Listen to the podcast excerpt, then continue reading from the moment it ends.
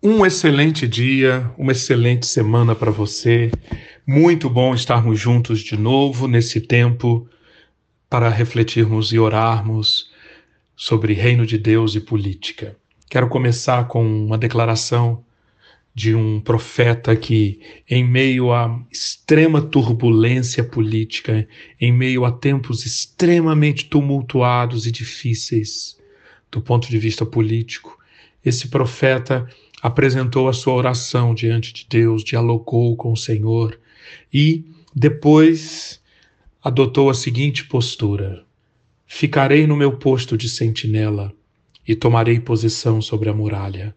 Aguardarei para ver o que o Senhor me dirá. Ficarei no meu posto de sentinela, aguardarei para ver o que o Senhor me dirá. Isto que está em Abacuque, capítulo 2, versículo 1. Eu quero convidar você a fazer mais uma vez esse nosso primeiro encontro dessa sexta semana de reflexão. Eu quero começar sugerindo que você leia Gálatas capítulo 5, versículos 13 a 15. Paulo diz: Vocês, vocês, não usem da liberdade para dar ocasião à carne Sejam antes servos uns dos outros pelo amor. Se vocês se mordem e se devoram uns aos outros, cuidado para que vocês não se destruam mutuamente.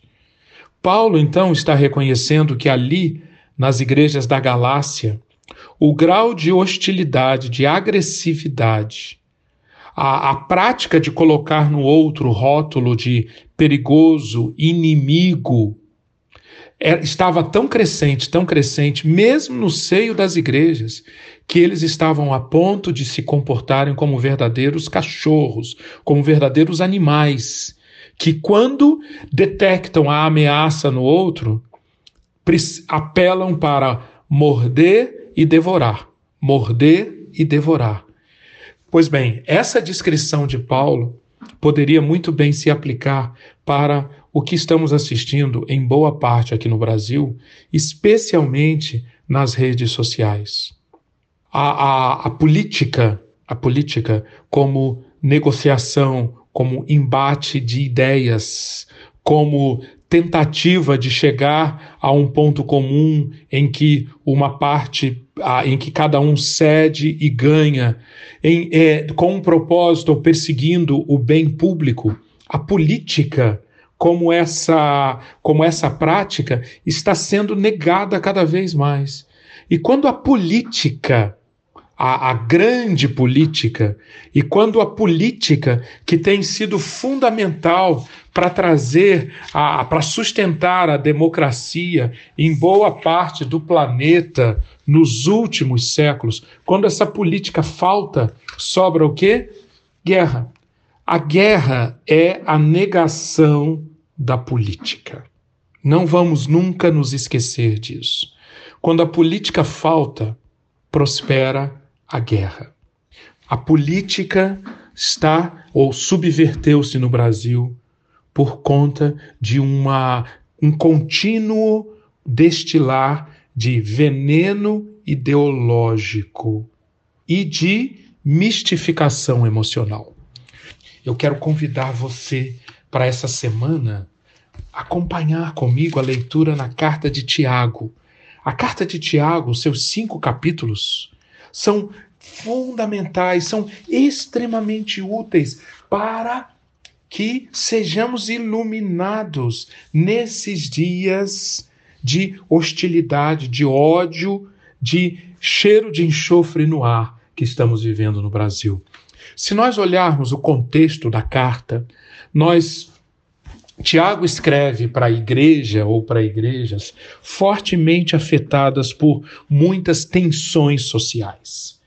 Condições sociais generalizadas na época no Oriente Próximo, no século I. Por exemplo, comerciantes que andavam de um lado para o outro em busca de lucro. Tiago 4, 13 a 17. Leia esse trecho e você vai ver o retrato daquele, daquelas pessoas que vivem de comércio, que vivem de transações, mas que deixaram de se importar com a personalidade, com as pessoas. O foco deles está em lucro, lucro, lucro.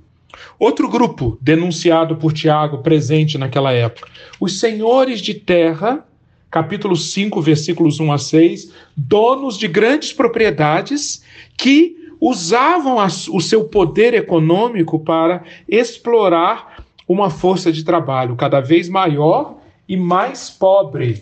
Tiago diz que o salário dos trabalhadores que ceifaram os seus campos e que vocês retiveram com fraude está clamando contra vocês.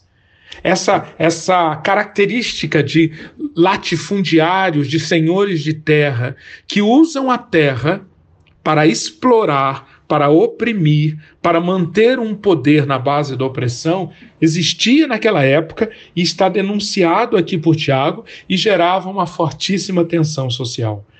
Além disso, não muito diferente de hoje, Tiago convivia, a igreja daquela época convivia com debates religiosos cada vez mais violentos e odiosos. Observe, e nós sabemos que infelizmente essa é uma realidade ao longo dos séculos. Religião usada como pretexto para descarregar violência e ódio. Isso já existia nos tempos de Tiago. Capítulo 3, versículo 13 até capítulo 4, versículo 3, veja como Tiago denuncia pessoas que estavam descarregando ódio por conta de causas religiosas. Provavelmente ele está se referindo aqui, entre, dentre outros partidos políticos da época, ao partido dos Elotes. Nós já estudamos esse partido algumas semanas atrás. E Tiago, quando diz aqui no versículo 2: vocês cobiçam tanto, cobiçam tanto, que chegam a matar por conta da sua cobiça, provavelmente ele aqui está se referindo aos elotes que defendiam com tanta ênfase a violência para conquistar o poder para Israel, que a morte, que o assassinato era um dos instrumentos que eram legitimados para conseguir os seus objetivos. Pois bem, em meio a esse caldeirão político, social, Tiago escreve a sua carta, os seus cinco capítulos, e uh, com, mostrando, em primeiro lugar, e é esse primeiro tópico que eu gostaria uh, de compartilhar com você hoje, mostrando os efeitos dessa postura beligerante, dessa postura odiosa, de, essa postura de ódio, dessa postura que nega o entendimento, que nega, como Paulo falou em Gálatas, que nega que, que o viver humano, a vida bem-aventurada, a vida de acordo com o propósito de Deus, é para quê? É para amar o próximo como a cada um de nós. ame ao próximo como Ame ao teu próximo como a ti mesmo. Uma negação completa disso que é o resumo da lei nas palavras de Paulo e nas palavras de Tiago também. A negação disso é transformar a indignação em ódio, em raiva. E como que se manifesta? Como que se manifesta essa postura de quem quer destruir o, a, a, o outro lado, quem destru, quer destruir aquele que você considera como inimigo. Primeira grande característica que Tiago denuncia na sua carta: pessoas governadas por ira e por raiva. Capítulo 1, versículo 19. Irmãos, tenham isto em mente. A ira do homem não produz a justiça de Deus.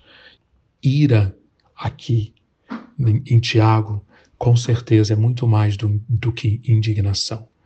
A palavra de Deus não só reconhece que é válida a indignação, mas elogia quando nós nos indignamos quando, com o mal.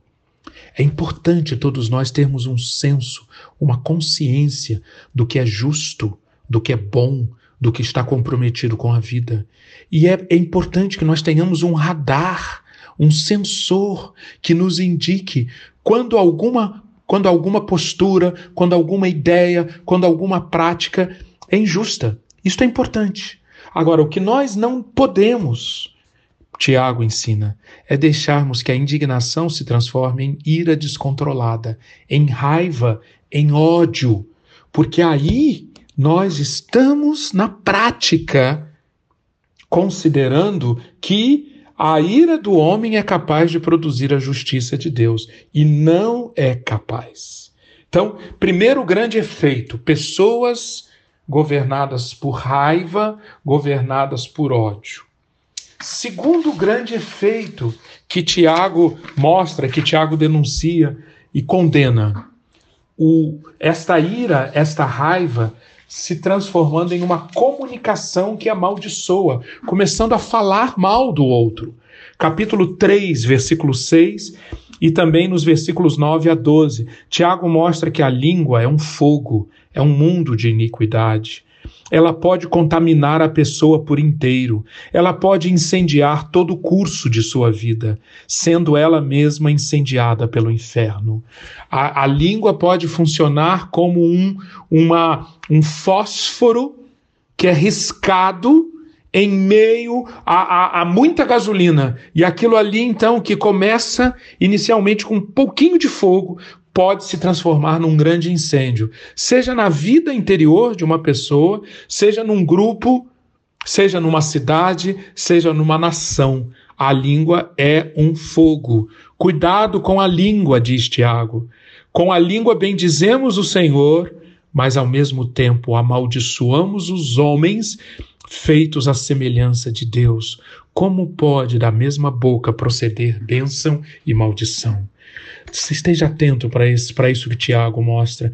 Porque se hoje Tiago estivesse escrevendo a sua carta hoje, ele falaria não só que a língua é um fogo, mas que o dedo é um fogo. O dedo que escreve, que digita textos nas redes sociais e clica e envia posts, vídeos, propagando maldição, bendizendo a Deus e amaldiçoando os homens feitos à semelhança de Deus. Como é possível isso? Tiago pergunta. Não tem lógica, não está de acordo com a lógica da vida de Deus. Cuidado, a língua é um fogo, o dedo e a boca nas redes sociais, especialmente, também são como fogo. Tiago mostra um outro efeito terrível que precisa ser curado no meio das igrejas às quais ele se dirige. Uma postura de discriminação, de parcialidade. Capítulo 2, versículos 1 a 6. Tiago diz que diversas pessoas olham para as outras de cima para baixo, tratando-as com parcialidade, fazendo diferença entre as pessoas, ao invés de enxergá-las primariamente como irmãs, ao invés de aplicar a fraternidade, as pessoas praticando a parcialidade, discriminando, colocando a pessoa na outra tribo. Você não é do meu time, você não é do meu grupo, você não é da minha tribo. Tiago mostra o absurdo disso do ponto de vista do reino de Deus. E um outro, um quarto, um quarto pecado, uma quarta postura pecaminosa, opressão e roubo. Capítulo 5, versículos 1 a 6. Tiago fala dos ricos que já existiam no seio das igrejas. Esses ricos, Tiago diz, essa riqueza conquistada à base da opressão, conquistada à base do, do luxo, conquistada à base da fraude, do roubo. Tiago diz: vocês que estão focados em acumular, em no ouro e na prata. Tiago diz: a desgraça lhe sobrevirá. A riqueza de vocês apodreceu e as traças corroeram as suas roupas, porque vocês só se ocuparam em acumular bens. O salário dos trabalhadores que ceifaram os seus campos está clamando contra vocês.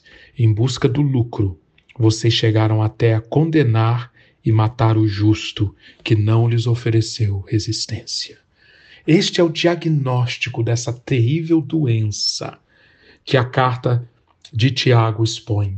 Eu quero então completar e convidar você a orar nesse dia e pedir discernimento do Senhor, colocar-se na torre de vigia, colocar-se sobre a fortaleza e vigiar e pedir e clamar: Senhor, há cheiro de enxofre no ar. Coloque esse, esse microscópio ou esse telescópio oferecido por Tiago para ver de onde vem esse cheiro de enxofre. Pessoas, inclusive no seio da igreja, governadas por ira e raiva. Pessoas falando mal, amaldiçoando, usando a língua como fogo. Pessoas tratando as outras com parcialidade. E pessoas governadas pela, pelo lucro, pelo dinheiro, pelo acúmulo, oprimindo e roubando. Enxergue as implicações espirituais disso daí. Coloque os seus joelhos no chão hoje para orar pelo nosso país, enxergando isso e clamando a Deus para que haja uma mudança que essas eleições no poder legislativo, no poder executivo, possam servir como instrumento de Deus para isso ser cada vez mais denunciado e que possa haver mudança. E amanhã, continuando em, em Tiago, vamos estudar como que essa mudança acontece. Deus abençoe ricamente o seu dia.